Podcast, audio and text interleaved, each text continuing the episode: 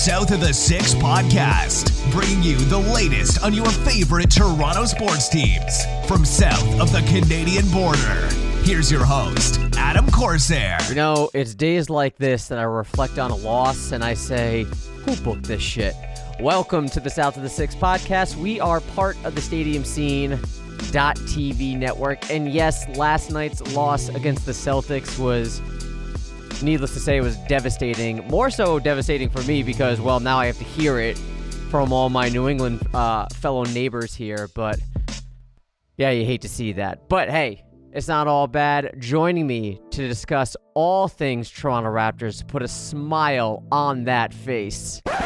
Now hit my music. Who is the show stopper? But you can find my work at lifeinrepeat.com. Who is the main event? The entertaining and sexy, the champion himself. Who is the man? I am joined by the icon, the show stopper, the main event, the entertaining and sexy, Mr. Reliable, Mr. Believable. I'm sure there's another nickname that I'm forgetting because he has just so many Mr. Peter HBK of Life in Repeat. Peter, it has been since May since you've been on the show. How the hell are you?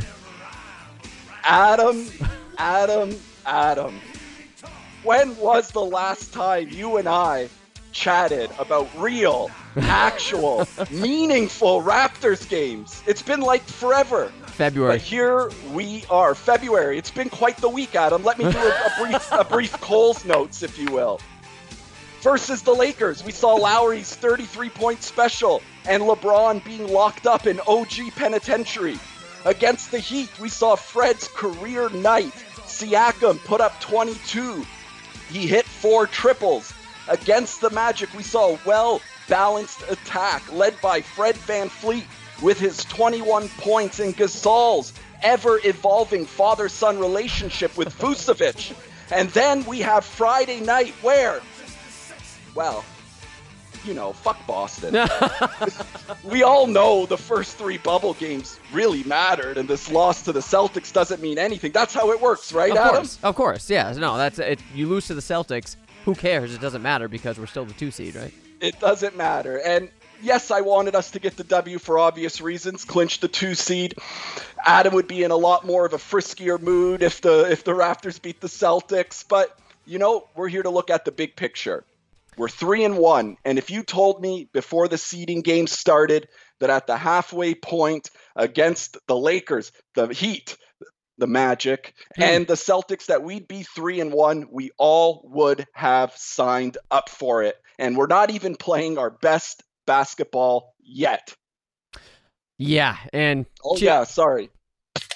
Cheers to that. Um, yeah, I, I, I got to agree with you, man. I, I think that you know, despite obvious the ties that I have here in New England to uh, the Boston fan base here and how they're relentless. I'm sure you saw the tweet that my cousin-in-law sent out to me, you know, in the first quarter, and he's already saying the Raptors are about to get that first loss. Um, aside from that, putting that aside a little bit, I have no complaints. Um, that I can be nitpicky about things, and I'm sure we will, because that's what we do, um, and you know, for good reasons. But otherwise, I have no complaints right now. The Raptors seem to be picking up right where they left off. Um, you can call their defense probably the best in the bubble right now. Uh, again, last night's performance aside, but uh, otherwise, man, I, I think that this is this is good. This is a championship caliber team. Um, and again, if you ignore that one loss, I, I really see nothing that doesn't give me a lack of confidence heading into the playoffs. I think that the, this Raptors team is destined for an Eastern Conference Finals run at the very least. Yeah, like we're we're gonna play Boston in the second round. That's how it's shaping up to be. Um, assuming the Celtics don't get upset by maybe Philly in the sixth seed if Ben Simmons returns healthy. Like to me, that's a coin flip. And I actually might even favor Philly, a healthy Philly squad over Boston. But beating Boston was never going to be easy. Mm. It's never going to be a sweep. It's going to be a series that goes minimum six or seven games both teams are pretty much evenly matched. I would give and maybe that's being a Raptors homer. And I would give the Raptors a slight edge over the Celtics. Last night's game notwithstanding, and some observant people on Raptors Twitter were pointing out that you know maybe Nurse was uh, saving some of his best matchups for the playoffs, but you know it's it still stings to be down by 40 at one point. It still stings to be the Friday night game on TNT. Big matchup, big implications. Siakam versus Tatum. And to kind of, you know, come out with a dud. And yeah, like obviously it's what have you done for me lately? So we kind of forget the how it felt to be the Lakers, how it felt to beat the Heat. But I agree with you. This team looks on point. Their defense has traveled to the bubble. Mm-hmm. They play consistent defense no matter what. And that's the thing. Their offense might come and go. We've read all the stats about how they're a middling half court off- offensive team but we hope that our defense can then make the uh, team that we're playing a middling or even worse half court team. I do think there are areas for improvement. I do think the vast, I do think everybody on the Raptors has slightly underperformed, minus Fred VanVleet, who has been the best Raptor in the bubble. To me, that's not even a debate. It's a period. It's end of sentence. Move on. Absolutely. Fred VanVleet has upped his game. Everybody else, we could see a little bit better. Don't get me wrong, Lowry played well against uh, the Lakers. He had 33 points, career high in rebounds, but you know what? He's only averaging 16 and a half points. He's only shooting 38% from the field. So there are things there are that this team can get better, and maybe that's the rust. Shake off four and a half months, find your groove. But we have seen bright spots. But I think once we dig into each kind of player, we'll kind of see. I think how we could want a little bit more and some more players stand out more like Norm, Ibaka, Terence Davis, pretty much the bench, right? Our starters have been pure fire minus the Celtics game. Our bench has sort of been easing into things and I do think it's also part of the whole team being healthy. Obviously uh, minus Patrick McCaw, but he was an eighth or ninth man at best, right? Mm-hmm. He was never going to really factor into whether we're raising the title or not, right? So before we had Gasol would be out, Lowry would be out, VanVleet would be out, Norm would be out. So Ibaka might play more minutes with Gasol out. Norm might play more minutes with VanVleet out. Um, you know, like uh, TD2 might get more minutes because of all the injuries. But now with everyone healthy, the players who have stepped up while people were injured are now having to take a step back and adjust to a new life and a new role. So we're three and one despite I think a lot of room to improve. And yeah, it's Eastern Conference Finals or bust. I think at this point is how I would view this season as a success or failure. Yeah, and you know, you, you touched on a lot of things, and I, I do think that there is a sense. I want to touch on Nick Nurse first because you mentioned it. I I do think that there is a sense of Nick Nurse being this sort of wizard when it comes to his scheming, and obviously he has. Uh, this dude's like a thousand steps ahead of the game, right? And it, that's because he wants to prepare for the 999 previous steps before it. He just wants to have his bases covered just in case he has to utilize something in the playoffs, i.e., a box and one. Like, who does that? But I do think as Raptors fans, we we sometimes overblow things, and I'm not saying you necessarily said anything wrong, or or we as Raptors fans are doing anything wrong. I'm just not sure how comfortable I am holding on to the hope that he kept some cards to the vest last night to not show his hand to Brad Stevens and the Celtics. Maybe that is true. Maybe it is. But after a performance like last night, I wouldn't necessarily be upset if they just lost and it was a close game. But this was sort of a blowout. The Raptors didn't have a lead throughout the entire game. And for me, I'm not sure if that is a notion of, oh, maybe the Celtics have figured something out because they were playing stout defensively. They really were, and they were moving the ball pretty well or if it was legitimately Nick Nurse saying, "Look, we're going to lock up the two seed. Let's, let's just ease into this so we can, you know, have that Kawhi mentality of these are practice games. Let's save our bullets and chips for the playoffs." So, where do you stand on this? Well, the obvious one is that OG was not on Tatum, right? But these are all, I feel like we're just grasping at straws a little. Like for the first three quarters until pretty much late in the third when the Celtics blew the wheels off us. We were playing our starters major minutes like it was a close mm-hmm. game. And so yeah. it's not like how the Bucks lost to the Nets, right? Like they're Giannis, Bledsoe, Middleton, they only played the first half and And you could kind of tell that they were just sort of toying around a little, right? The Raptors seemed like they wanted this one. Shots weren't falling.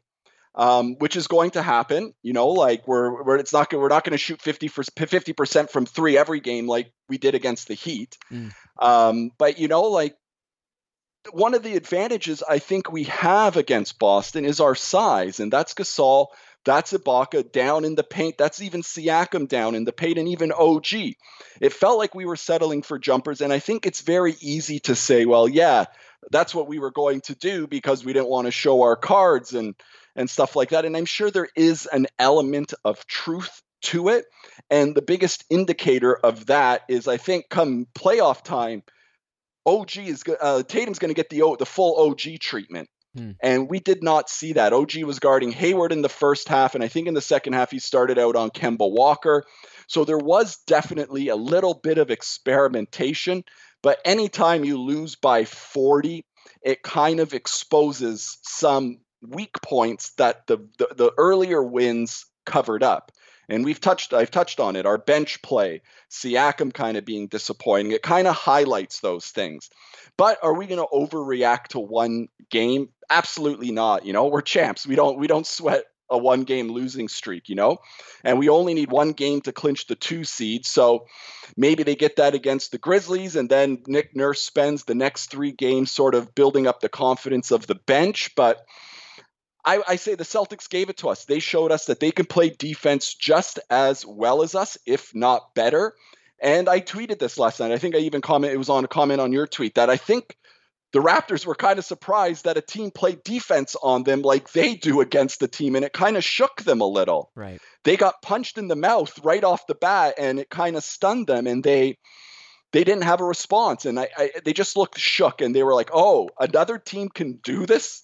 So you know what? Maybe in the long run, getting embarrassed like that Friday night, and I'm sure I, I haven't been online, but I'm sure um, are the NBA analysts based out of the US are now discounting us and saying, see, told you they're not good. So that's where we thrive. We we don't want to be talked about as the good team and stuff like that. Like for example, I don't know if you saw on ESPN, Kirk Goldsberry, one of my favorite writers, he put his top five players of the bubble, and he put Siakam on the list. And of course, Raptors Twitter, they get recognition, but then they have a problem with it. They're like, no, it's not Siakam, it's Fred VanVleet. Get it right. So even when we do get the recognition, we're mad about the recognition. So I feel we're best being disrespected, being underlooked.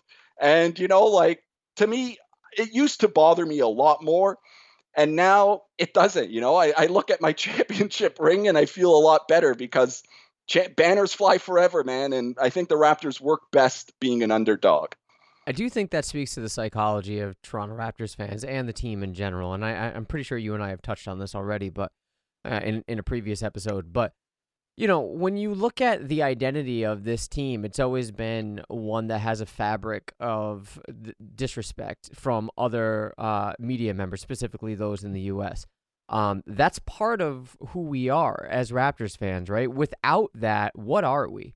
Really, if you think about it for a second, if you take away that aspect of our fanhood and take away the the constant battle that we have with recognition or lack thereof, from the U.S. media or, or from you know just talking heads out there, that takes away a lot from us, right? And I'm not saying this is what defines us, but it's something that I feel like we thrive on as both players in the bubble right now and as a team for the Toronto Raptors and as fans, right? We need that sort of slander. We need that sort of pushback to to sort of ignite us, right? We need that to sort of uh, build us up as a fan base and that sort of brings us together. I know it's kind of corny, but the psychology about it I feel is essential. Now that ESPN specifically, as you already mentioned, there are other areas that they do give the Toronto Raptors a lot of credit, and they have been talking about them as underdogs. So I guess in that aspect, maybe this loss will sort of ignite them if they're taking it seriously, and I have no doubt that they sort of are, and, I'm, and by they I mean the team. Um, if they do, you know, sort of take that and run with it, if the U.S. media is saying, "Hey, see, I told you they weren't that good," maybe this will benefit the Raptors in a way. I think, yeah, I, I think you're absolutely right. And, you know, that identity suits us. And it's also why Lowry has become this cult like figure because his game is pretty much how the Raptors fan base feels. Yeah. Right? it's clear Lowry's underappreciated. It's clear he's overlooked. He's clearly one of the top three or top five point guards in the league. In the East, he's the best point guard, but he doesn't get that respect. So it's that's why I feel like Lowry's the perfect player for to cover that that encompasses that what you described that psychological aspect of being a Raptors fan that overlooked, underappreciated, and of course our star player since DeMar left. Um, and now that Kawhi left, it's obviously Lowry, and and Lowry's been like that. Oh, he's he's choked in the playoffs. He's done that. He fits the mold of how we feel the Raptors are treated. So that's why I think Lowry, who deserves it, don't get me wrong, but I think that's why he has that extra hook on the fan base. Yeah, yeah, he he's pretty much a microcosm of what this fan base represents, right? And just the way he plays and that bulldog mentality. Um, maybe that is uh, rubbed off on the Toronto Raptors fan base and how they respond to slander and how they respond to disrespect. And look, there are other players out there that you can say uh, you you can probably put toe to toe to Kyle Lowry. I know Chris Paul uh, comes to mind, but again, you mentioned that in the Eastern Conference, I don't think anybody's there. I really don't. And maybe even the second best would be Fred VanVleet. You could make yeah. that argument for sure. Look, I'm I've said this. Give me Fred VanVleet over Kemba Walker over Ben Simmons. Oh yeah. Any day. You want to know why? I've seen how Fred VanVleet performs on the biggest stage. I've seen Fred VanVleet get a finals MVP vote. I've seen Fred VanVleet put us on his back against the Bucks by being NBA Jam levels of on fire from 3. I haven't seen that from Kemba. I haven't seen I don't know if he's even won a playoff game. He hasn't been out of the first round for sure. Ben Simmons refuses to help his team win because he's embarrassed about missing a couple threes. You know, you know, like what the key to success in life is people failing. You need to fail so many times in order to have success. And if you're not willing to fail like Ben Simmons is, there is a cap on how good Philly can be. Everyone's always like, oh, Philly can go to the East if Embiid stays in shape, if Ben Simmons develops a jumper. If if if if the reason your team is going to the finals needs to be qualified by a handful of ifs, your team's not going to the finals. And Ben Simmons, he's going to be 60 years old in a senior men's league. And someone's going to be posting on Twitter, I saw him shooting corner threes at the local YMCA. He's going to lead his local rec men's team to the senior championship. It's not happening, people. And until your player on your team is willing to do those things that make them look bad in order to help the team, they're not going to win. Wasn't Siakam at one point shooting 22% from three? Yeah. He kept jacking it, and now he's a respectable shooter. That's helped him take a leap. Giannis, everyone says the three pointers his whole. He doesn't hide from it. He'll take four or five a game and hope every year it goes up a little bit. And and Simmons does it too. I don't know how we got down this path, Adam, but this is I, I I've tied myself up in knots with all my pet peeves.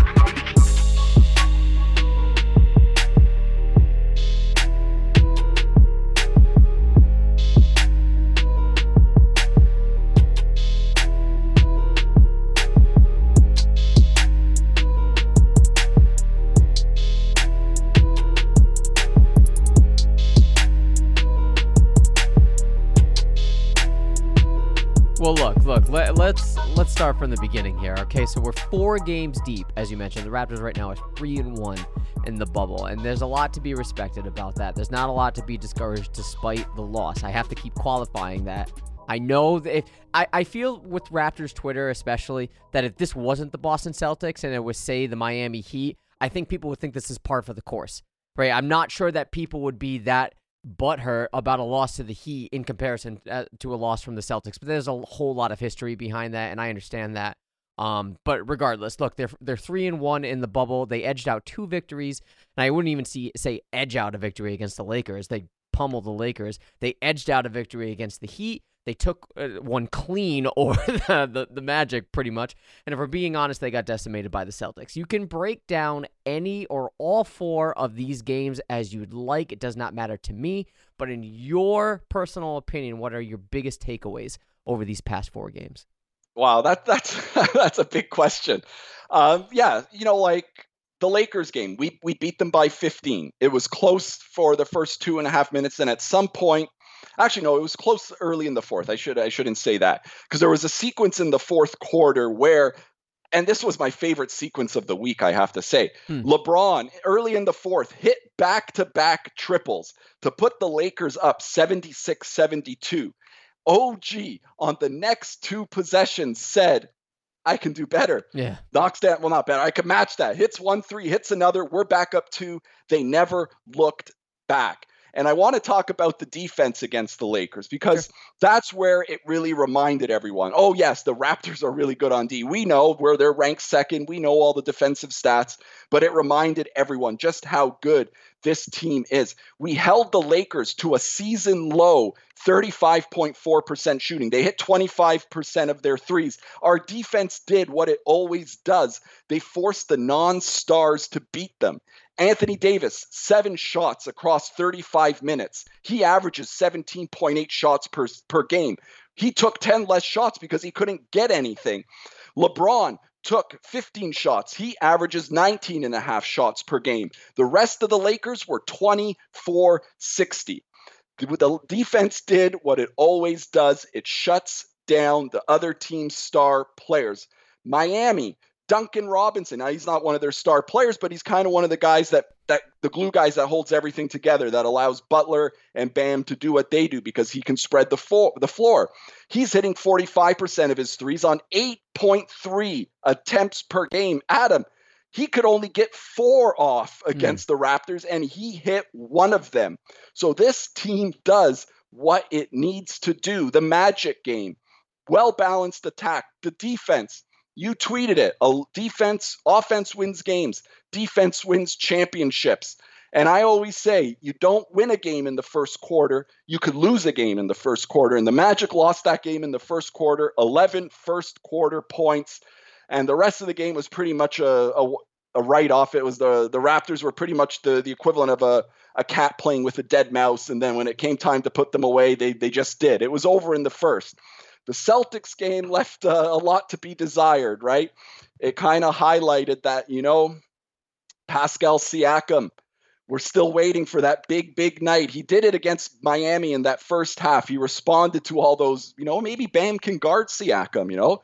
He did it already. I was at that game when he when he shut down Siakam. Um, he held him to like 15 points on like mid 30 shooting, if I remember correctly. And I still remember how I felt at that game. I remember thinking, oh, that's interesting. Bam can hang with Siakam. I got to mm. monitor this.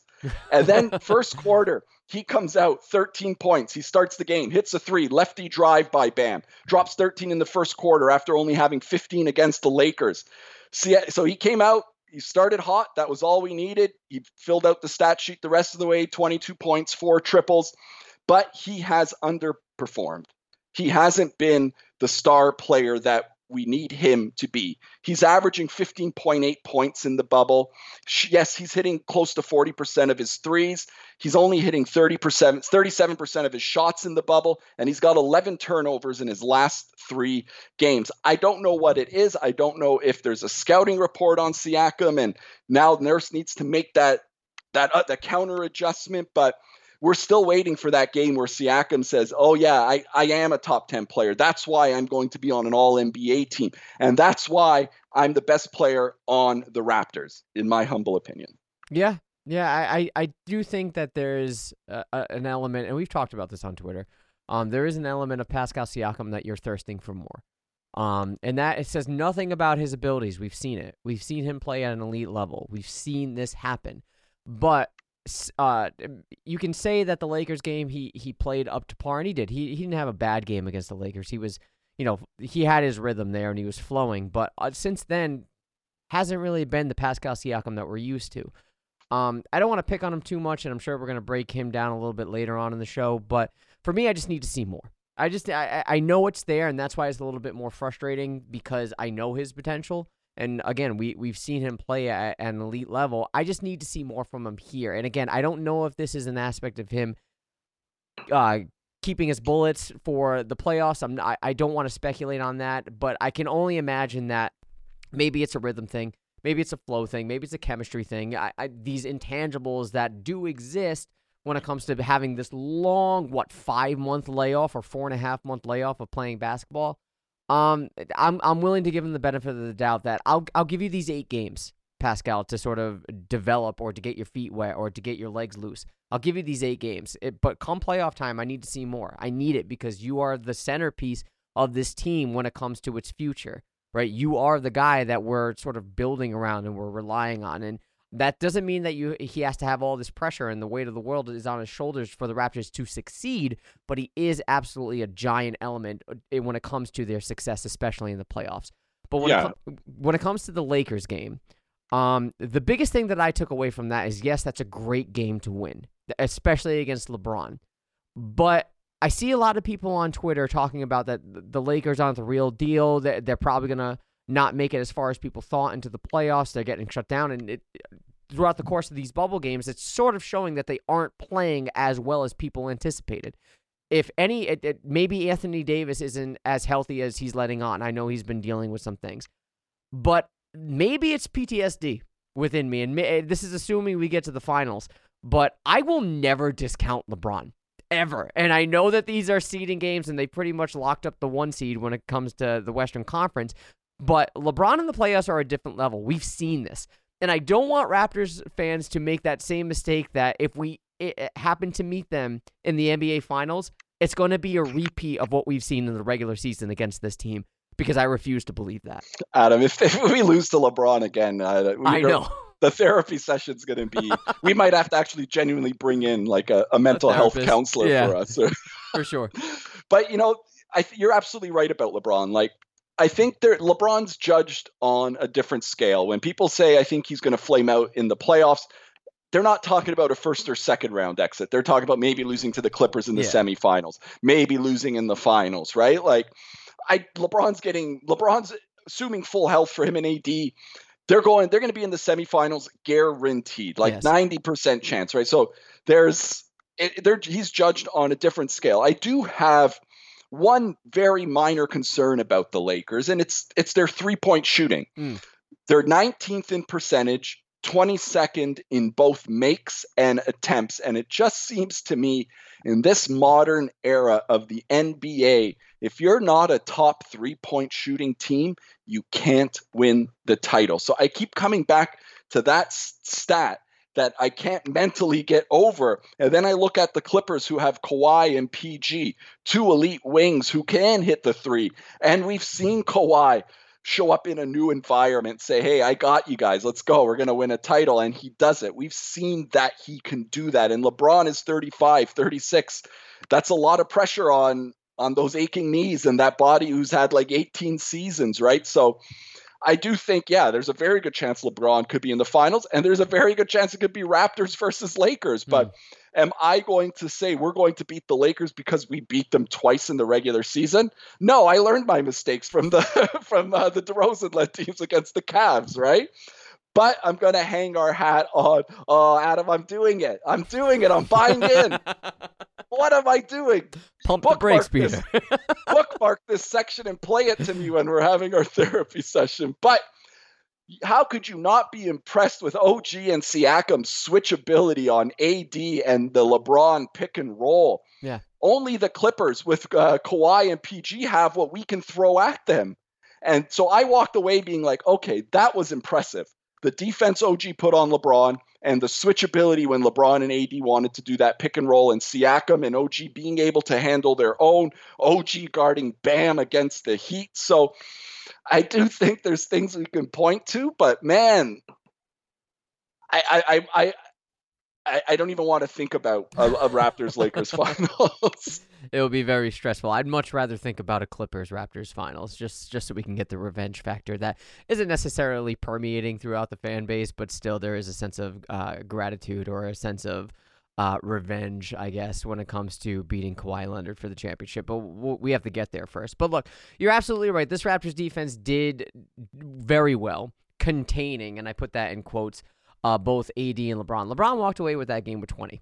All right, and again, for a LeBron standard, that's pretty much an average game. That's not uh, anything that you can really write home about, but still, it's a it's a good effort against a, an elite defense like the Toronto Raptors have So again, I'm not going to take anything away from the Lakers. I do think they're going to kick it into a different gear when it comes to the playoffs.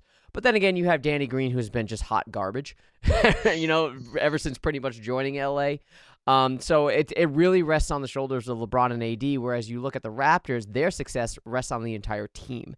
And Yes. a week ago, Connor and I were talking about this. We were talking about how the Raptors and their fan base might feel disrespected that there was a list of the best duos in the bubble and the Raptors weren't on it. And I said, I don't think we should necessarily feel disrespected as a result of that because there are no duos on the Raptors necessarily because they function as a great team. That speaks more to how well functioned they are as a team and how well structured they are rather than just two individuals that you can point out that the Raptors need to ride or die on. So I, I do think that when it comes to a, an entire team aspect, the Raptors are head and shoulders above the Lakers in that regard, and still even above the Clippers. The closest comp that I have to them, you can say the Celtics. I still think it's the Heat, and that's why this game against Miami, I'm sort of moving on now. That that was the most impressive win, more so than this LA game.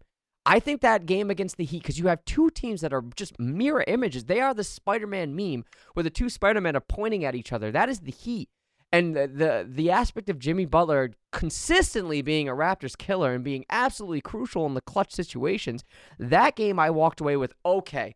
We're gonna be okay, and and I know having the hangover against the the Celtics game, I'm sort of uh, I have that Green Day because of the Celtics, but still that game against the Heat gives me so much confidence in this team moving forward that yeah, I think that's the game that you can point to in the bubble and say that is the Toronto Raptors right there.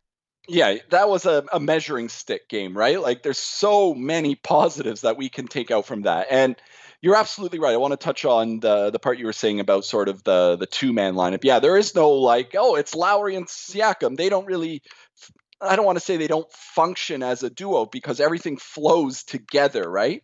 And that this is what I think this Raptors team is so deep. We have eight guys if I told you, hey, Adam, Terence Davis went off for 27 last night, that's not out of the realm of possibility. Mm.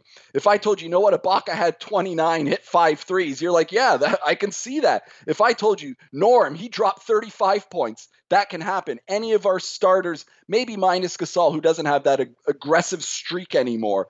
Any all any of our top eight players can lead the team in scoring or be the secondary guy who's like like we saw VanVleet against the Heat, he caught fire. He dropped 36 points. Like not many teams have that balanced like offensive portfolio.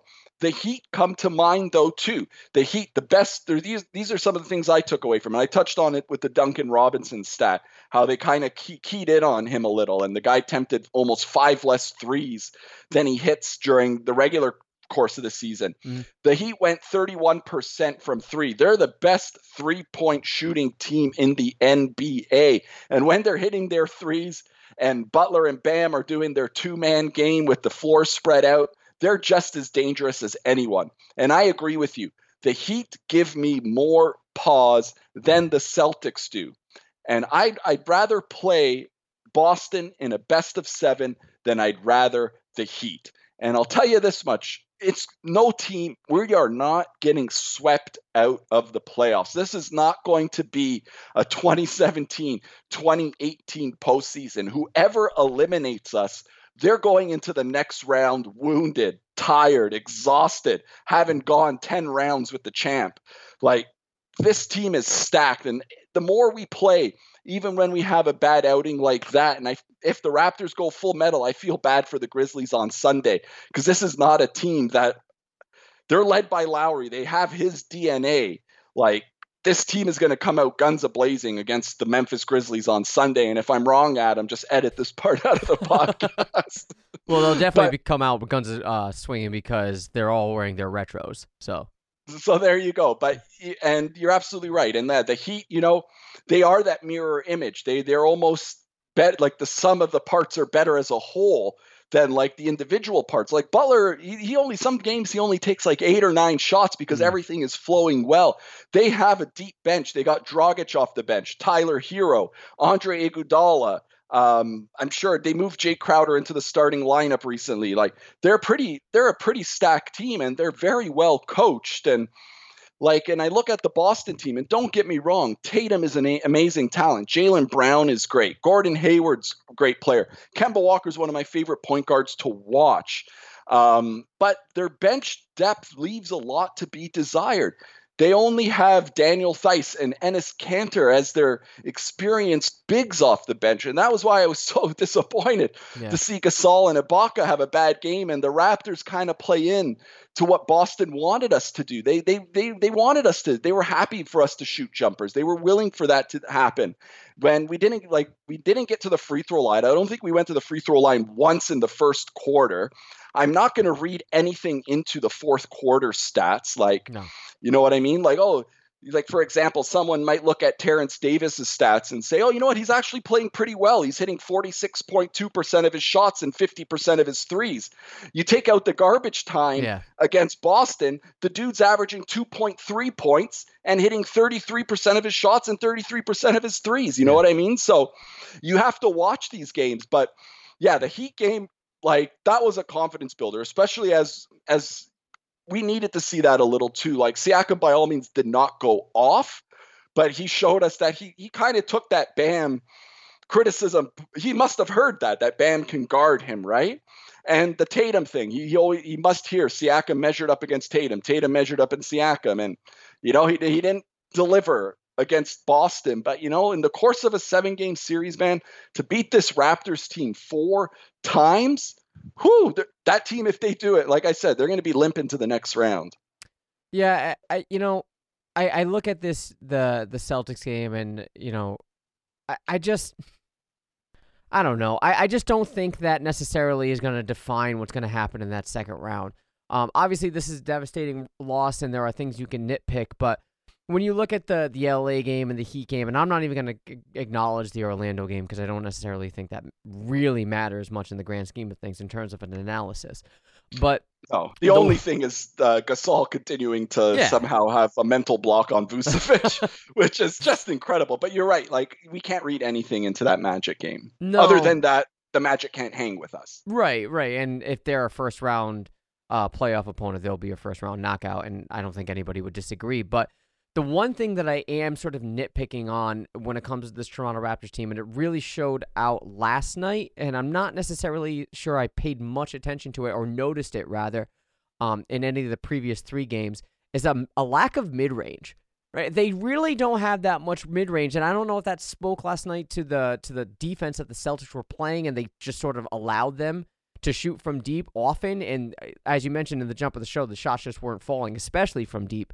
Um, but there is not much of a mid-range presence when it comes to this team. And even Marc Gasol, I said to you, I'm like, I'm kind of uncomfortable with those fadeaways, even though they they do go in sometimes. I'm I just rather see him body his opponents getting into the paint, um, especially with someone like Theis, who I do think that Gasol could take. Um, if, if Kanter had some minutes against Gasol, substantial minutes, I'm sure Gasol could take advantage of that too. Um, so I, I don't know. I, I just I think that is their biggest weakness right now. The shots that they miss from deep, I, I'm fine with. As long as they're getting the looks, the shots will fall eventually. Just keep shooting them. I want you to shoot these open shots. But the mid range game is just sort of void right now for the Toronto Raptors. Yeah, and that's why we have like a middle of the pack half court offense, right? Like everyone says, mid range is dead. Don't take the mid range. There's some players you want taking the mid range. Kawhi Leonard, he lived in the mid range. Mm-hmm. And we were comfortable with that because he's Kawhi freaking Leonard, right? Yeah. That's what he does. Even DeMar DeRozan to a certain extent, like he could, but he was the opposite of Kawhi. Like he could thrive in the mid range, but beyond that, he, he couldn't hit his threes. Kawhi, Kawhi's a triple threat. He could get to the lane, he could drive to the lane, he could pull up from mid range, he can pull up from three. How do you guard that? And the guy's right. six foot eight and can just back you the hell down. Like we don't have a player like that. Siakam so far has he's going to be that guy that's we're going to rely on to create that shot like get it to him at the elbow see what he can do. We even saw for like a two minute flurry where gasol sort of led the charge early in the third quarter where we cut it to 10 his playmaking was kind of the hub from the elbow in the mid range but we don't have that you're absolutely right we don't have that consistent threat Sometimes Ibaka, when he's on, he's got that little pick and pop jumper. He's got that shot put shot in the paint. He gives us a little mid range weapon. But that's going to have to be Siakam because when you the further you go in the playoffs, you're going to go up against elite defenses and elite defenses they're going to force you to do things you don't want to do much like we do to every team we play and that weakness is going to be getting into our half court, slowing down our transition game, guarding the three point line. We're an elite three point shooting team with with tons of weapons and guys who aren't afraid to let fly. But when that gets stopped, when that gets bogged down, you need that one guy who can create his own shot, take his man off the dribble, even hit a three. And that's where Siakam comes in. And I, I'm and I'm not saying like I'm just saying Siakam's had a rough start, I'm not viewing that as his long term thing. I'm just viewing that as four games in the middle of what normally would be an 82 game season where you mm. forget the lulls, right? Where and the but you look at sort of the averages. And Siakam, he's going to have to get better in that regards. He's going to have to find how he started the season. He's going to have to consistently get up to 25, 30 points because at some point they're going to start denying Lowry and VanVleet the ball. They're going to take away their playmaking ability, and it's going to come down to Siakam, or dare I even say, like someone off the bench, like a Norm. Like before the shutdown and before his left ankle injury, the dude was averaging like 28 points yeah. over his last five games, 23 points over his last 10 games. In the bubble, though, he, he's taken like three steps back. He's putting up 10 points, hitting 22% of his threes. Like, Norm. Like we need Norm to catch his rhythm, and we that's the thing with Siakam. I'm confident he's going to find it. I'm confident he's going to get. I don't question Siakam's uh, superstar ability and his ability to get better. Like because he's taken unprecedented steps that no other player I've seen in NBA history, going from averaging two points to an All-Star starter averaging like 23 points a game. Siakam will figure things out. Norm. We know Norm can do it, but Norm's battle, the only consistent thing about Norm is that he's inconsistent, but he was starting to put it together.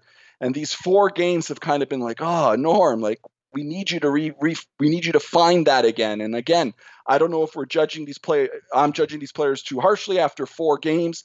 We're three and one, but I am seeing little things that I'd like not even little things, big things that I'd like to see improved. And if we're three and one with all these issues that you and I are chatting, if they figure this all out, we stay healthy, Siakam starts balling, Norm starts balling, like we're going to be even a more potent team. And that's what I hope these next four games are figuring that out. Even Nurse said after the Boston game, you know, I got to get players' confidence back up. And I think it goes back to players having new roles now. Like Norm, if all the injuries, he's playing 30 plus minutes. We might need him to do what he did in 35 minutes. We might need him to microwave that and do it mm. in 20 minutes, right? Like players are going to have to get used to new roles.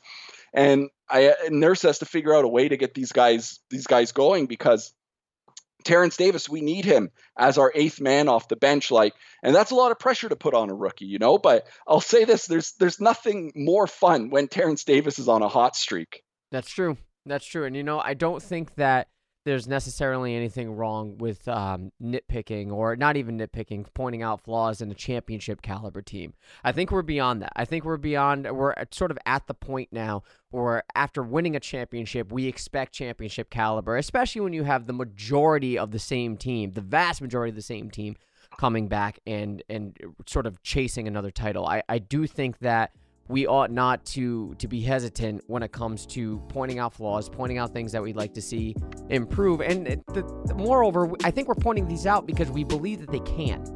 Right? We've seen them play at an elite level, and so we believe that they can match that again. And I have no doubt that they will. I do think these things will be remedied.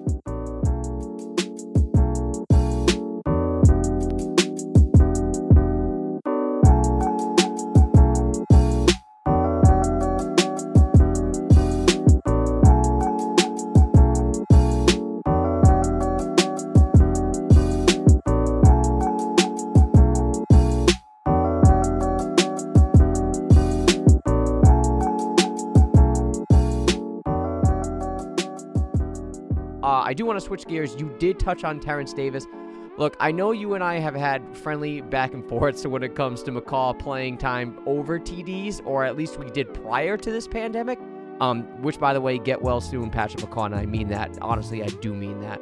Um, we don't have to spend a lot of time talking about the Terence Davis situation. It's totally up to you, but we have to at least touch on it and the fact that he was he was at one point, especially in the beginning, walking around the bubble with the hole in his mask, and he was reposting sort of questionable things, sort of conspiratorial things when it comes to COVID on his Instagram. Um, I don't want to belabor the point because, as far as I know, Bobby Webster and Masai Ujiri had a sit down with him as a result of this, both of which I believe are in the bubble. Um, it's not a good sign when your bosses want to have a sit down with you. Believe me, I know this. Um, what are your thoughts on this? And it seems like last night there's a picture of him with a mask without a hole, at least. And, and I'm not ashamed to admit that I did a zoom in on it just to make sure. Uh, I'm not above that. And I, I expect that moving forward, Masai Ujiri and Bobby Webster probably put like a bullet in this. Um, where are you with this? Do you think it's just sort of being young and, uh, and naive? Because he is a young player, as you mentioned. He's he's a rookie and maybe easily influenced. Because we've all been twenty something at one point. I've been there. I get it. Uh, where do you stand on this? Well, it's a tricky topic, Adam. To be honest, um, and I and I think it was deliberate that photo was posted on the Toronto Raptors Twitter timeline yeah. of Terence Davis wearing the mask, saying it, it, it was deliberate. I think you and I would yes. agree on that. That he was one of the four shown. Masai and Bobby did sit down and talk with him. Um, but you know, I, I I've I, I have to be honest. I was disappointed that um, this lack of mask education and mask knowledge. And i even tweeted I, it was more half jokingly i think i tweeted like i lost like 10% respect for Terence davis like that. And um, our good friend jade johnson and auxiliary things um, she's been on the show before um, she, she politely had a tweet that said you know there's a reason that kyle lowry has education reform on mm-hmm. the back of his jersey you know, like in a lot of sadly, I'm not picking not to pick on your home country, Adam, but in the US, science has been politicized. Yes. Science and scientific facts are being argued as if they're opinions. Mm-hmm. So somebody who's young like Terence Davis, who knows what media he's consuming? Who knows if, if the leader of your country is saying things are fake news, right. what are you to believe? Right? So Jade Johnson had a point. She made me see things in a light that, you know what? Yeah, education reform. There's a reason Kyle freaking Lowry has that on his jersey. It's saying that we need to properly educate people. And that's not to say that Terence Davis is miseducated or needs to be educated further, but you could see how a young player might be caught into that. And you know, when I was younger, I, I always enjoyed a good conspiracy theory. I didn't necessarily believe in them, they were just fun alternatives and fun to discuss. And right. like, but anything that goes against scientific fact, that's where I always have to push back. And I'll also say this this is a complicated thing, and I don't have the answer for this. These are thoughts that have me thinking, that these are thoughts that I'm thinking. There seems to be a, we're giving Terence Davis a lot of benefit of the doubt. We're saying he's young, he's learned his lesson, he's put a mask on. We're almost giving him the benefit of the doubt because we feel like we know him. Right. We've watched his journey this year. We've seen him play. We feel like he's one of us. He's a freaking Raptor. We cheer him on. But then I see also people spewing hate if someone walks into a Walmart without a mask, picturing it, putting it up, saying, What a fucking jackass, this person not wearing a mask. I found their LinkedIn page. I'm Google, I'm putting their boss in the tweet. Where's that compassion then for those people? Right. I'm not saying this is the right thing to do. I'm not saying that's how I feel personally.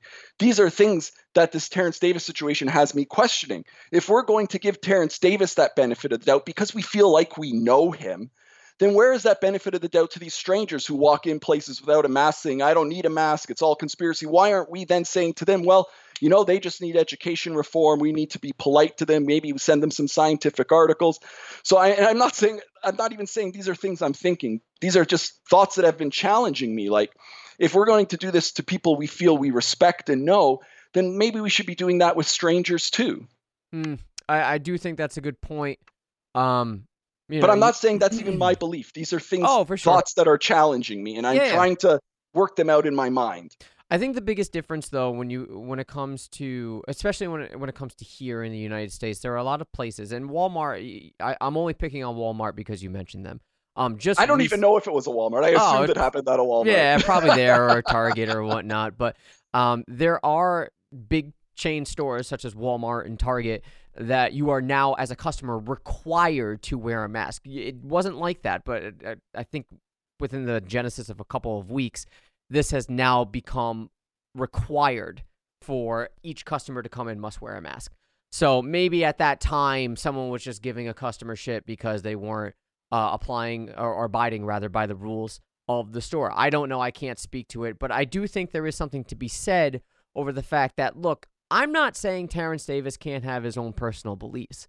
If he wants to have his own personal beliefs and he wants to think that perhaps this is a hoax or perhaps that this isn't as serious as an issue as it's being reported to be, I'm not saying that's true. I'm not saying he does believe this. I'm saying if he does, um, I don't agree with it, but he's obviously free to have that opinion. The problem that I have with deliberately putting a hole in the mask is this is against the protocols of the NBA. Your employers have made it clear that you must wear face coverings wherever you go and you must maintain social distance.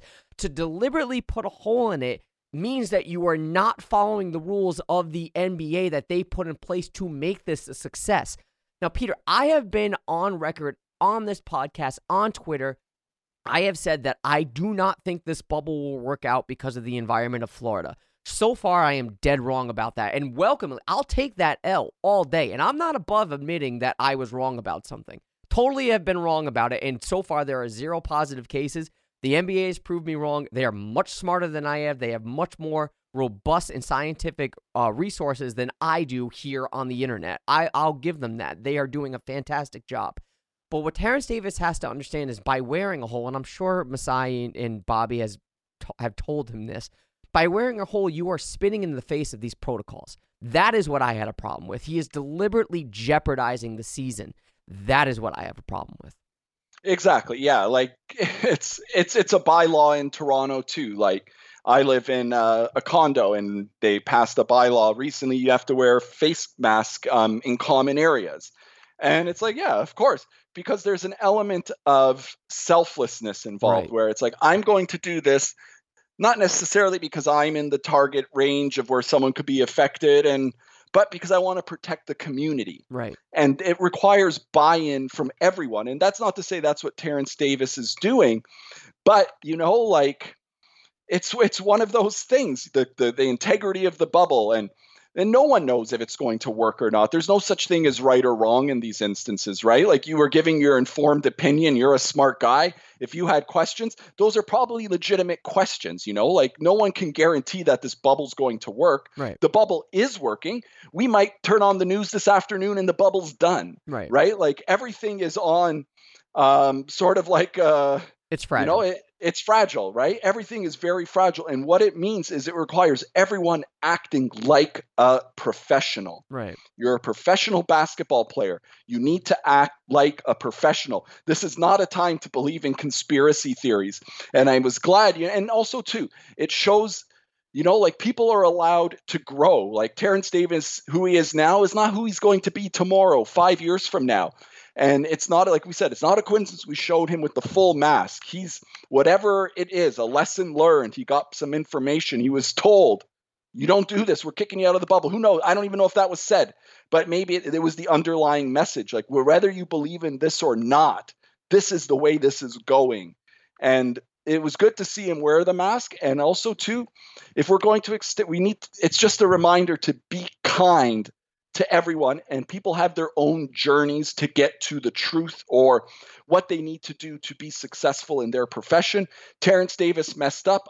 I'm not going to hide behind that. He did and it was a little disappointing but you know it opens up bigger discussions about like we were saying the political the politicizing of science fake news. Like how do you it's it's such a tough time to know what is true and what is not. So I, I, don't blame a young person for struggling with that. And Terence Davis has shown the growth that he's willing to wear a mask and the Raptors culture, Masai Bobby sitting him down. And so, you know, shout out, I want to give a shout out to Jade Johnson because she she she showed me a different way to think about the situation. So Jade, if you're listening, two thumbs up.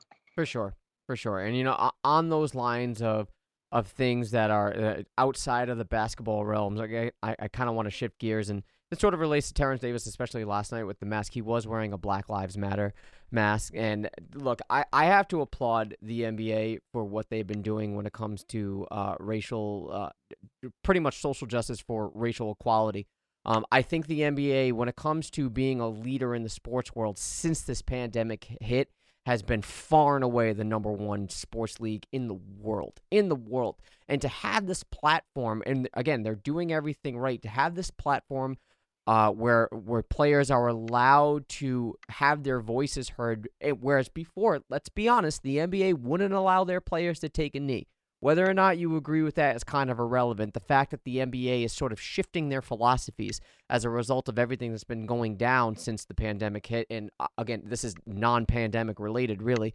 Um, I have to applaud them. I really do, and uh, allowing their players, and I use allow, and it sort of makes me icky saying it, but being ha- having the platform where players can use their voices and use their sort of status to to be one with this movement to me I feel like it's a beautiful thing and the Toronto Raptors really took the ball with this when it came to the bus and I I'm just I don't know I, I it makes me more proud more and more proud to be an NBA fan and to really back up a league that seems to be really progressive. Now again this could be lip service they could be lying this could be a money grabber I don't know I like to believe it's not but you got to be proud with about what they're doing. Yeah, you're absolutely right. And you know, like similar to like COVID and the mask, this, this is a difficult subject to talk about. And I, I, the NBA, you know, like as a as someone who consumes the NBA, who has a website covering the Raptors, like I couldn't be happier right now to be an NBA fan. And mm. however the players choose to express themselves, I support it 100%. And you know, these last like it, it's it's been a tough time like you know like and i've i've re-examined not that i was doing anything outlandish or anything but I, I feel like you know I could do more, and I don't put everything I do on Twitter, mm. but I you know like there's things I've done in my personal and professional life that with this new information that I'm trying to make be kind to everyone and sort of like you know like keep this movement going and not letting the Black Lives Matter moment pass on. And I don't think having sports back has taken away from it. I actually think it's highlighted it and it's actually put a bigger spotlight on it. And we're seeing all kinds of people step up, organizations step up. And it's caused the NBA to reevaluate how they've done things. Like players said, you know, like going forward in arenas, how about, you know, like the league is predominantly African American, is predominantly black. Like, let's have black owned vendors in there. And it's yeah. like yeah why aren't we doing that? That's obviously makes sense. Let's do that. Give me some more like let me hear some more ideas. Like these are all great. And um you know like I, I i don't even know what else to say. I feel like i'm i'm not the right person to be speaking on these things but you know like it, it's what the nba is doing is incredible. And it's it's raised my awareness it's raised my my level of concern about all these things that are happening around the world. And you know it's important. Black lives matter man. Like they've been mistreated. They were brought to this country against their brought to the US against their will brought to other countries against their will. They've they've had to start most races you know like had to they got to start at second or third base. These guys are starting right at home plate. Like we need to like make it so equal for everyone that nobody has to leave like you know if i leave a job interview i don't get the job. Yes. i never wonder if it's because the color of my skin. I've had friends tell me you know I, wonder if it's the color of my skin i didn't get that job. It blows my mind and i'm like fuck i can't believe people think like that. And it's right. an awakening that not everybody thinks about these things like you and me adam that there's people need to be educated about this and the NBA is doing a wonderful job, and let, us keep this momentum going. Let's keep this dialogue going. And I know I've done that in my personal life. I've I've kept the dialogue going. I've I've done stuff that I that has made me proud to have done. Someone put a I, I don't remember the person who tweeted this, but they said something like, you know, although all that money you would have spent on Raptors tickets, how about donating to a charity? I was like, that's so fucking smart. Yeah. I never would have thought of that. And the money I would have spent on Raptors tickets, not, I'm not, and don't look at me, I'm not trying to say this to get any kudos. I don't post sure, this stuff yeah. anywhere. I, I did do that. And I'm proud of doing that. And learn, and I, in the process of that, I've reached out to people asking, hey, what organizations would you recommend? Because I don't know much about this. Right. And certain people, they provided me with information. I looked it up and I was like, yeah, these organizations are great. This organization is great. Let me see how I can help.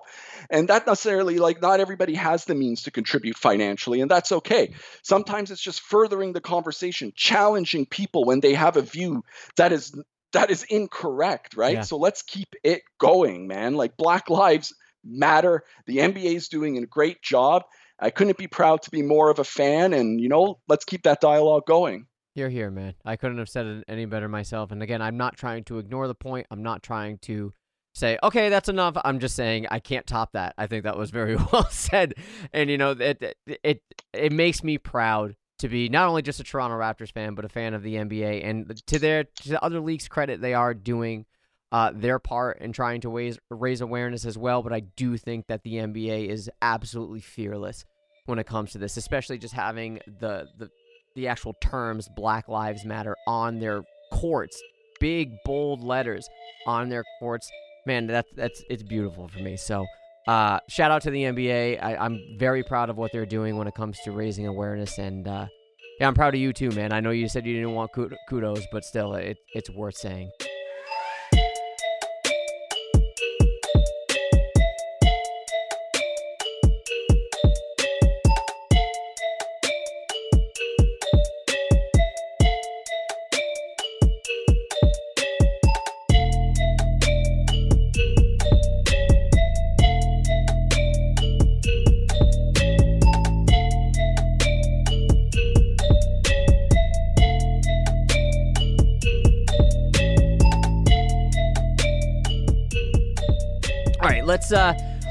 Do move on or for our last sort of Raptors related content. Look, again, we've had four games coming into this this bubble seeding uh, series rather.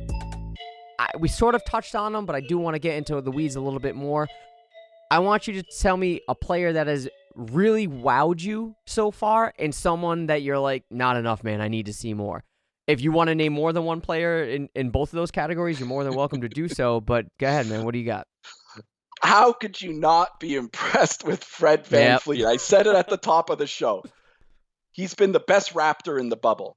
And I know there's a propensity, if you say anything that can be perceived as a slight against Lowry, Raptors Twitter will bully you into submission. And hey, look, I got a pet, uh, I got a, not a pet peeve, I got a Pete peeve for okay. you. All right. Look, Raptors fans, if some person you've never met who you wouldn't take advice from tells you Lowry isn't good, and your first inclination is to bully them into submission, that tells me you're an asshole. Because you know yeah. what? Bullies are assholes. Have confidence in Lowry. And you know what I've never seen on Twitter, Adam? Lowry sucks. He's he's not one of the best. He's a horrible point guard. No, Lowry's good. You fuckface. You know what? You actually changed my mind. Thanks for opening my eyes. That never happens on Twitter. You're not changing people's minds. So why is it so important for everyone if some fucking teenager in Montana thinks Trae Young is better than Lowry? Like, yeah. why do we put so much stock in that?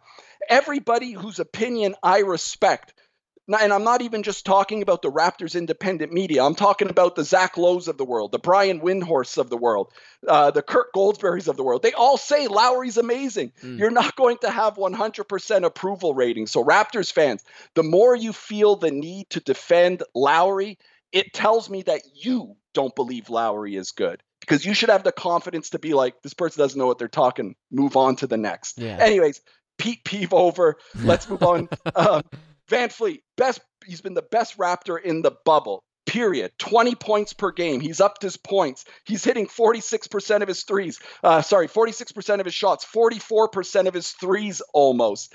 He dropped a career high against the Heat. He was the best player against the Magic. Like, he has brought it. And I know OG, that first game against the Lakers, he was like what, a ridiculous eight for nine or something, yeah. and and had an ex- played amazing offensive despite having to ex- expend all that defensive energy guarding LeBron. He still brought it offensively. He's kind of trickled out offensively a little. The defense is always there. A plus plus. Don't get me wrong. The dude's our best defender. But after that 22 points that he got against the Lakers, he's just averaging 11.3 points right now. I need a little bit more from OG. I need a little bit more from Norm. I need more than Ibaka, who's averaging eight points and only hitting 15% of his threes. Adam, yeah. we're three and one, but I, I want so much more. And you know, we talked about Siakam already, and that's that's that's this huge upside of this team is that we're somehow we look really really good, but you know, you look under the cover, you look under like the, the cover a little. It's there's still you look on the yet there's still like some flaws there that not necessarily flaws, but some room for improvement. But VanVleet man, he deserves all the praise in the world. I'd like to see a little bit more from OG offensively. Okay, that's fair. And you hit the nail on the head when it comes to Fred VanVleet. He's been the most eye-opening player on this Raptor squad, especially against like LA. It wasn't the best VanVleet performance. It, in fact, it's probably of the four games, it's probably his worst. And that doesn't mean even mean it was bad. It's just of the four, that's probably his worst performance because he sort of did fall back into old Fred VanVleet ways where he was dribbling the air out of the ball. And I do think that's more of a of, of a of a case of getting adjusted to game speed, probably reforming that chemistry with the team, even though they had three games before that, the preseason games or whatever. Um, to me, I, I think he's been outstanding. And it baffles me that, and I don't know that the Raptors will do it, but this guy's going to get a bag.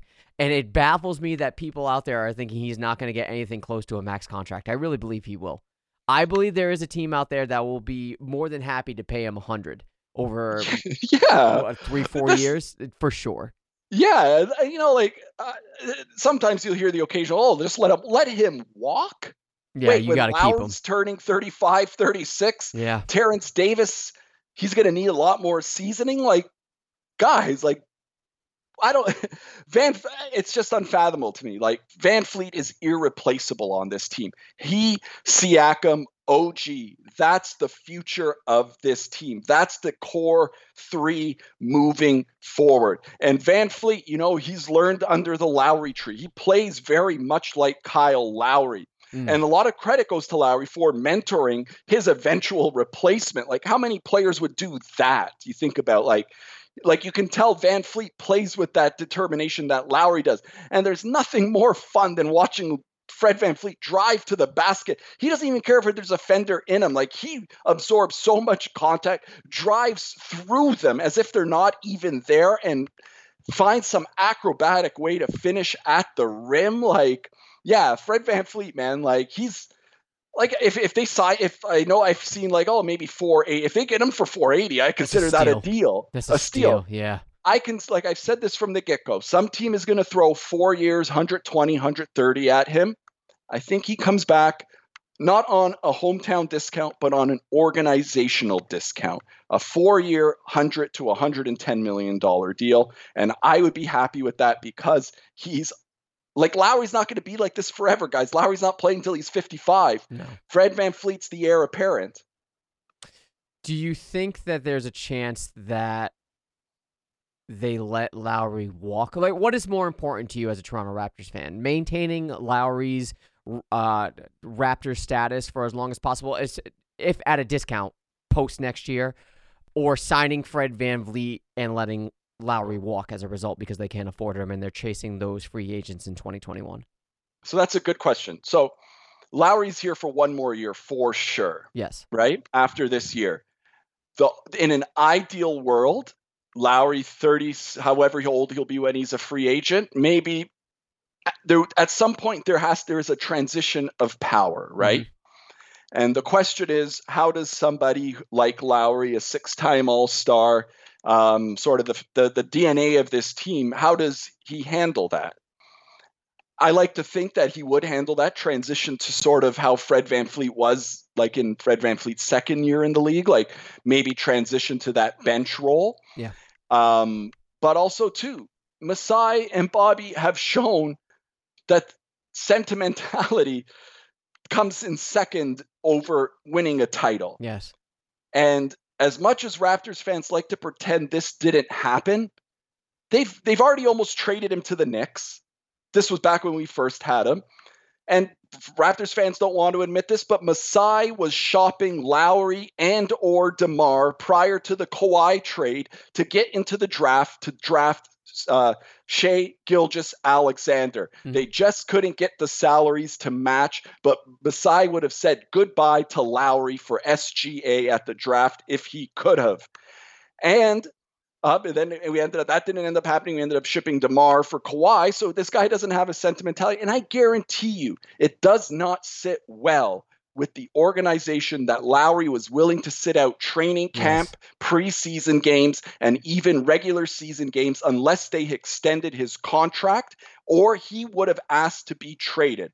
The only Toronto Raptors uh, beat writer who reported that was Michael Grange. There was no follow up report. And Adam, if I'm a beat rep- reporter, you know what my first question is when I see Lowry after reading that report? What what are your comments on this Michael Grange report? All of the beat writers are scared to fucking death to question anything about Lowry that they don't even ask that simple question.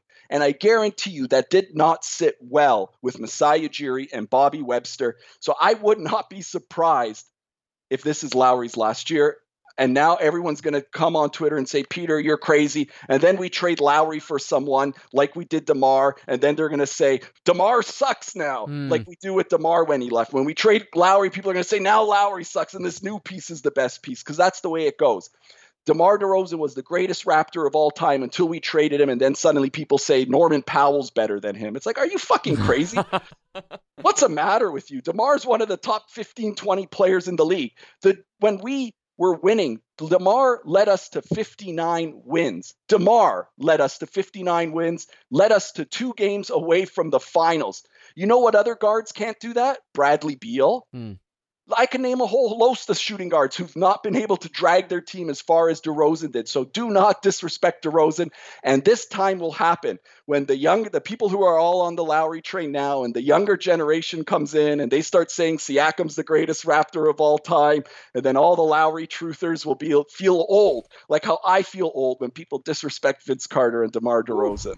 I love it. I love it. And you know, you know, gearing it back to Fred VanVleet, I do think people are so hesitant to do that because, and I'm not necessarily thinking this might be true. I don't know how they're going to maneuver the uh, their salaries or the cap. And remember, uh, next year we still don't have Serge Ibaka or Marc Gasol on the books, right? I, I have no doubt that one of them will come back at sort of a discount, but after that. There's a lot of things opening up. And again, you still have to deal with OG Anunoby. Um, Norman Powell at that point won't have anything left on the book. So in, in the event that you want to keep him, you can, or let him walk. We'll see. But I think people's biggest gripe about this is that if you do give Fred VanVleet that much money, we'll say 110, was I think the fear is that's going to prevent them from getting a Giannis. And I'm not sold that that's true. I really don't think so. And again, we're dealing with people that when it comes to the front office of the Raptors, they know a lot more about how to manipulate the cap or how to go into the luxury tax if they want to pay it. That's on them. I think they'll figure out a way. But by no means do I think an extension for Fred VanVleet, a lucrative one and a lengthy one, is going to prevent them from eh, chasing after free agents in 2021. No, and I keep, I, I, I don't care if people say we're capped out, we have no space. Jimmy Butler found his way to Miami, and yeah. Miami was capped out. There is always a way. And it is the Raptors are full steam ahead. They're going to get a meeting with Giannis at some point. And Masai Ujiri knows at this moment what his odds are of getting uh, Giannis. And a lot of well, this offseason will be very telling by the moves that he makes. And for all we know, Giannis signs his supermax, and this is a moot point, and maybe Masai even knows that's going to happen but they have a certain internal calculation that tells them what are their realistic chances. Like we all know, like teams just don't wake up on free agency and like, oh, you want to join us? That's great. Let's do it. Like right. this is not the reality of the league. And like, you know, like I I'm I'm similar to you. I don't like putting all our hopes that we are going to get Giannis, but we'll learn a lot. And you know, like just we lost Kawhi, we have eyes on Giannis, and we're still a threat to make the finals this team will this team will be built because you, there, there's a certain floor that you're going to hit with Siakam and VanVleet as your two best players. I'm talking about as like Lowry and Gasol and Ibaka like age out, right?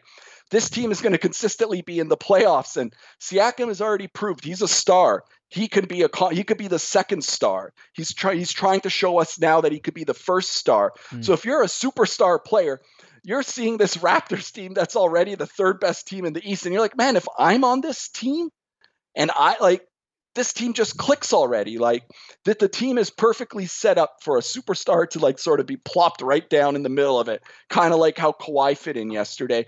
But I'm not going to put all my eggs in one basket. But you have it, it would be dumb not to think that the Raptors feel confident that they can get or get into the room with Giannis and make a compelling uh, offer, compelling wanna, offer. I don't want to compound the point more, but uh, I will say this: if in the event that Giannis does sign that supermax, and there's a good chance that he will, right? I still think Milwaukee is the favorite, and then Toronto. If he doesn't sign with Milwaukee, Toronto would then be the favorite. But if he does sign that supermax, and people out there saying, well, he can't sign Fred VanVleet to a lucrative contract because, well, that will prevent them from getting Giannis. If Giannis does sign that supermax, you bet your ass you're going to wish you had Fred VanVleet at that point. So at that yeah. point, you want to take the bird in hand. Take the bird in hand, and then in 2021, you deal with it then. And you think Giannis is he's going to wait a minute? You let VanVleet go?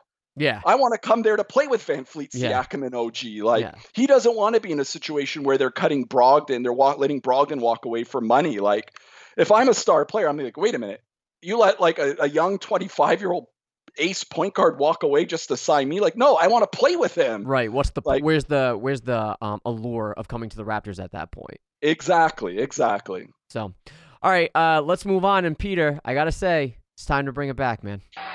Two it's time for the Too Sweet Moment of the Week here on the South of the Six podcast. It has been far too long since we've done a Too Sweet Moment of the Week on this show. So, dude, I'm going to give you the floor. I'm going to let you go first. What is your Too Sweet Moment of the Week as it returns to the show? I, Adam, I, I, I spoiled my Too Sweet Moment of the Week earlier, and I regret it. But it has to be LeBron hitting those consecutive threes and OG following up hitting his own consecutive threes. That was the for me the too sweet moment of the week, and I'm sorry that I spoiled it, but that's it for me. It's all good. It's all good. Look, I, will I'll do you one better. It's the same game, and it's an OG sequence. It's the same game. About a minute left in the fourth quarter, just a little bit more than that.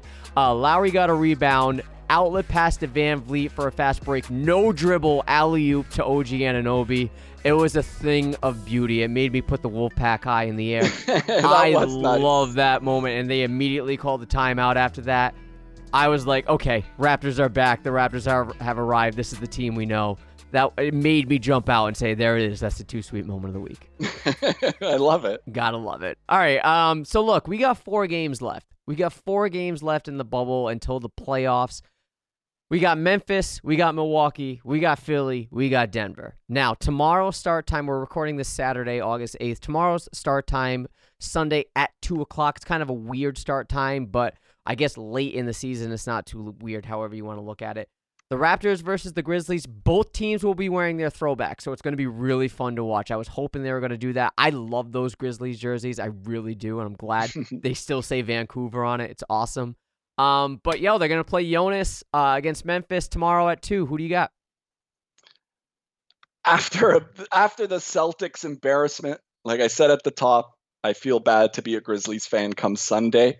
I could see them wanting to send a message, wanting to sort of get that bitter taste out of their mouth that was the the Friday night game against Boston and coming out um, and and making a statement against Memphis as big as a statement that would be against a below 500 team in the yeah. West. And then you got Giannis on Monday, and this would the Giannis game on Monday. That would be one where I would be okay with the bench. Maybe let the guy, the starters, play like four minutes each quarter in the first half. Yeah. Maybe top them out at like. I would like to see the Raptors do to the Bucks what the Nets what the Bucks did to the Nets. Just rest all your starters. We don't need to give them any more game footage, but let's be clear about that from the get-go so we don't have to say it after the loss. Oh, Nurse was holding his cards to his vest. Let's make right. it clear.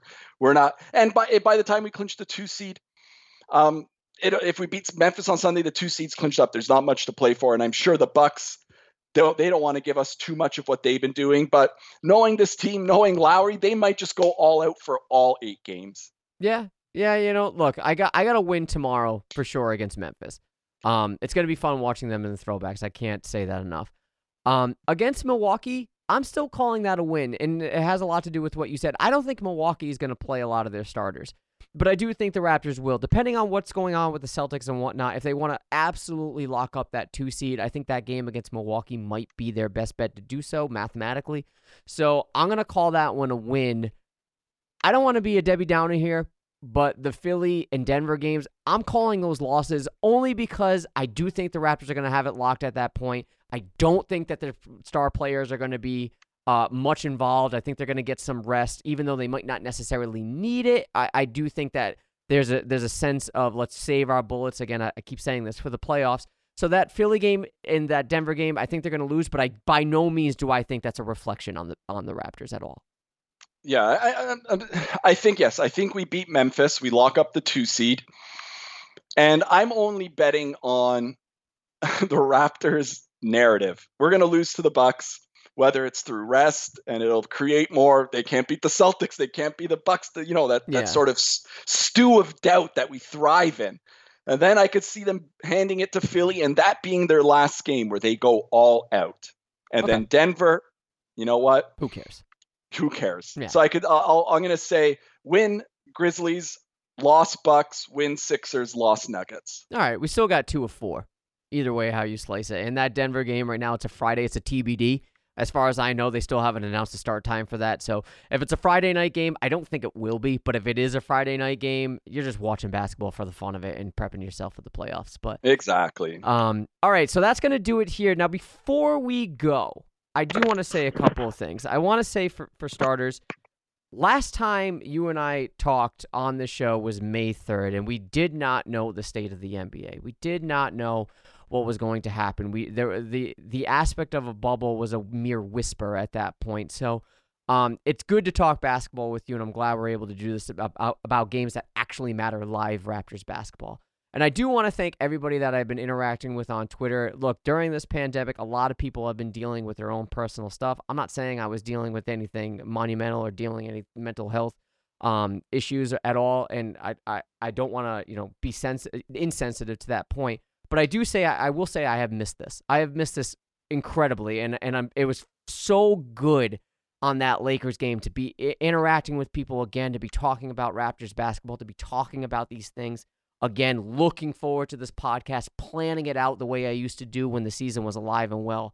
This has meant so much to me. So I really want to say thank you to everybody that has been, you know, interacting with me on Twitter, that has been interactive with the show, keeping this going means so much to me, especially during the absence. Really, it does.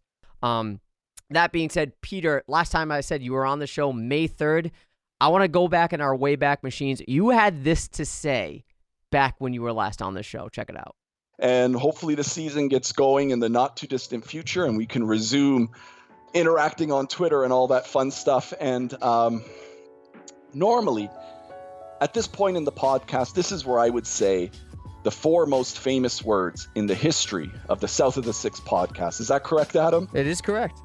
But if okay with you, I'd like to save those four words for another time. Okay. A, di- a different time. A more normal time, if you will. A better.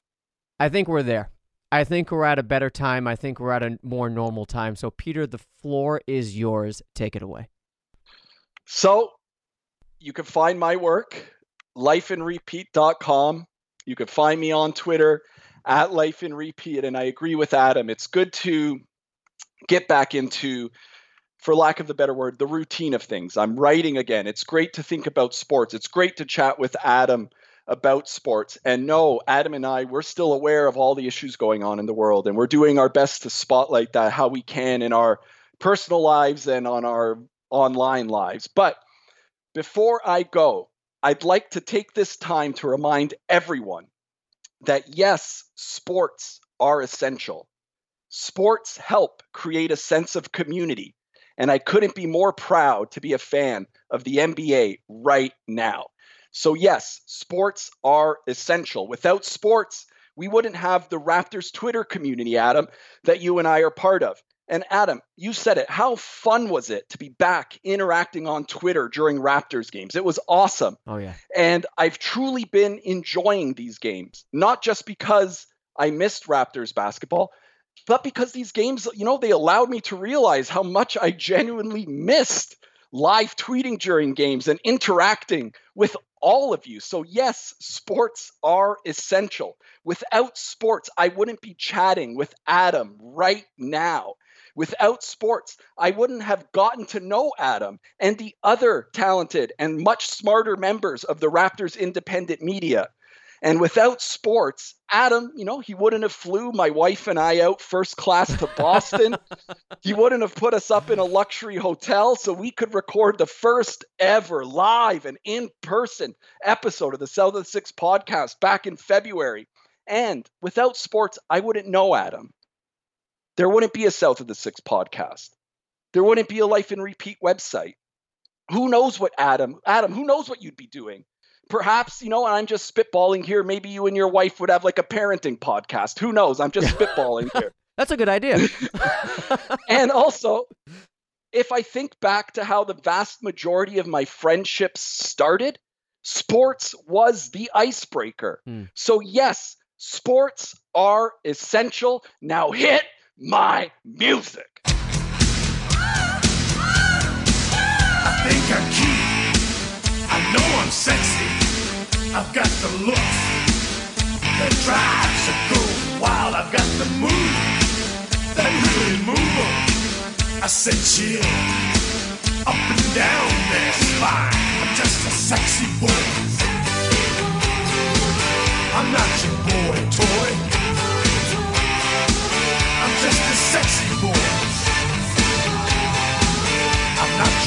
Thank you for listening to the South of the Six podcast. Don't forget to follow us on Twitter and Instagram at South of the Six and to subscribe to our show. We're on Apple Podcasts, Google Podcasts, Stitcher, Spotify. Yeah, we're everywhere. While you're at it, if you liked what you heard, do us a solid and leave us five stars and a quick review. We appreciate it. Thanks again. Go Raptors.